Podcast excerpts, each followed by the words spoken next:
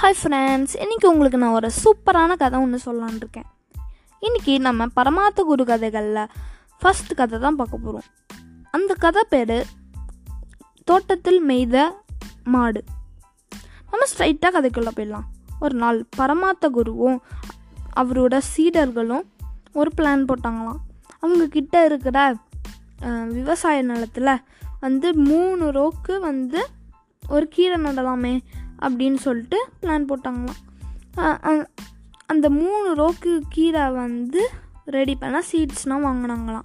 அதுக்கப்புறம் அடுத்த நாள் வந்து அந்த சீட்ஸை மூணு ரோவாக பிரித்து மூணு ரோவில் சீட்ஸ் போட்டு வளர்த்தாங்களாம். ஒரு ஆறு ஆறு இல்லை ஏழு வாரத்தில் அது சூப்பராக வளர்ந்துச்சான் அது வளர்ந்ததுக்கப்புறம் அதை பார்த்துட்டு மாடு வ- வர ஆரம்பிச்சுதான் அந்த மாடுகள் வந்து ஃபஸ்ட்டு ரோவில் இருக்கிறதுனா சாப்பிட ஆரம்பிச்சுதான்.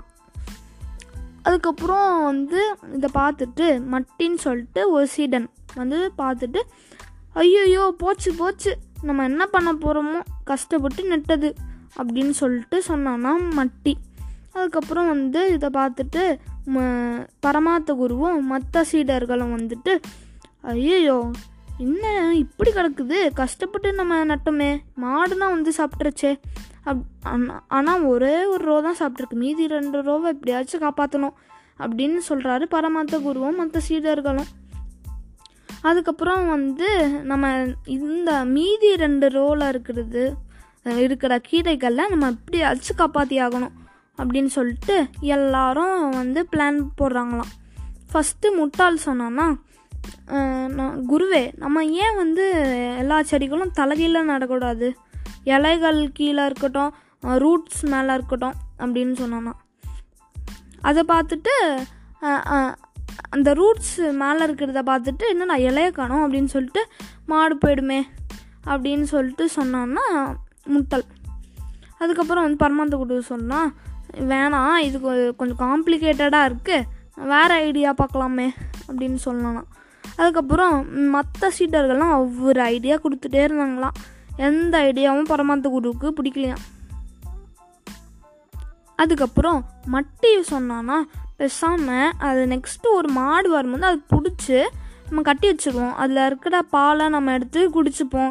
அதுக்கப்புறம் அது அது நம்ம கட்டி போட்டு வச்சுருக்கிறத பார்த்து அதோட ஓனர் வருவார். ஓனர் வந்தால் ஏன் கட்டி போட்டு வச்சுருக்க? அப்படின்னு கேட்டால் நம்ம இது மாதிரி மாடு வந்து எல்லாத்தையும் சாப்பிட்டுருச்சுன்னு சொல்லிட்டு காசு வாங்கிக்கலாம் அப்படின்னு சொல்லிட்டு சொன்னான்னா மட்டி இந்த ஐடியா நல்லா இருக்கே அப்படின்னு சொல்லிட்டு பரமாத்த குரு சொன்னாங்களாம். அதுக்கப்புறம் அதே மாதிரி ஒரு வழக்கமாக வர மாடு விட வேற ஒரு வித்தியாசமான மாடு வந்துச்சான் இது தெரியாமல் எல்லாரும் மறைஞ்சிருந்து எல்லாத்தையும் பிடிச்சி அதை சூடு சூடுனா வச்சு அதை கட்டி போட்டு வச்சுருந்தாங்களாம். ஆனால் வழக்கமாக இருக்கிற மாடு வந்து இதை பார்த்துட்டு தப்பிச்சு ஓடி போயிடுச்சான் இது வேற ஒரு மாடு சாப்பிட வந்திருக்கு. அதை கட்டி போட்டு வந்திருக்கு வச்சுட்டாங்க. இந்த பரமாத்த குழுவும் சீடர்களும் அதுக்கப்புறம் முனியாண்டி அப்படின்னு சொல்லிட்டு அங்கே இருக்கிற பணக்காரனும் அப்புறம் மொரட்டன்னு சொல்லுவாங்க. ஆ, அப்படின்னு சொல்லிட்டு முனியாண்டின்னு சொல்லிட்டு ஒருத்தர் தான் அப்புறம் அவனோட மாடு தான் பரமாத்து குரு வந்து கட்டி போட்டு வச்சுருக்காரு. அதை அதை பார்த்துட்டு கேமாட மாடை யாரா கட்டி போட்டு வச்சுது? நீயா பரமாத்து குருவா? நீ எதுக்கு என்னோட மாடை கட்டி போட்டு வச்ச? அப்படின்னு சொல்லிட்டு கேட்குறாங்க நான் முனியாண்டி. அதுக்கப்புறம் பரமாத்த குரு சொல்கிறாரு என்னோட கீரைகள்லாம் இது சாப்பிட்டுச்சு. நான் என்ன பண்ணுறது காசு தான் ஏன் என் மாடை கட்டி போட்டுட்டு என்கிட்டயே காசு கேட்குறியா ஃபர்ஸ்ட் ஆஃப் ஆல் உங்ககிட்ட ப்ரூஃப் இருக்கா? அப்படின்னு கேட்டுட்டு எல்லாத்தையும் பரமாத்த குருவும் சீடர்களையும் அடிக்க ஆரம்பிச்சுட்டு அடிக்க ஆரம்பித்தாங்க நான் முடியாண்டி.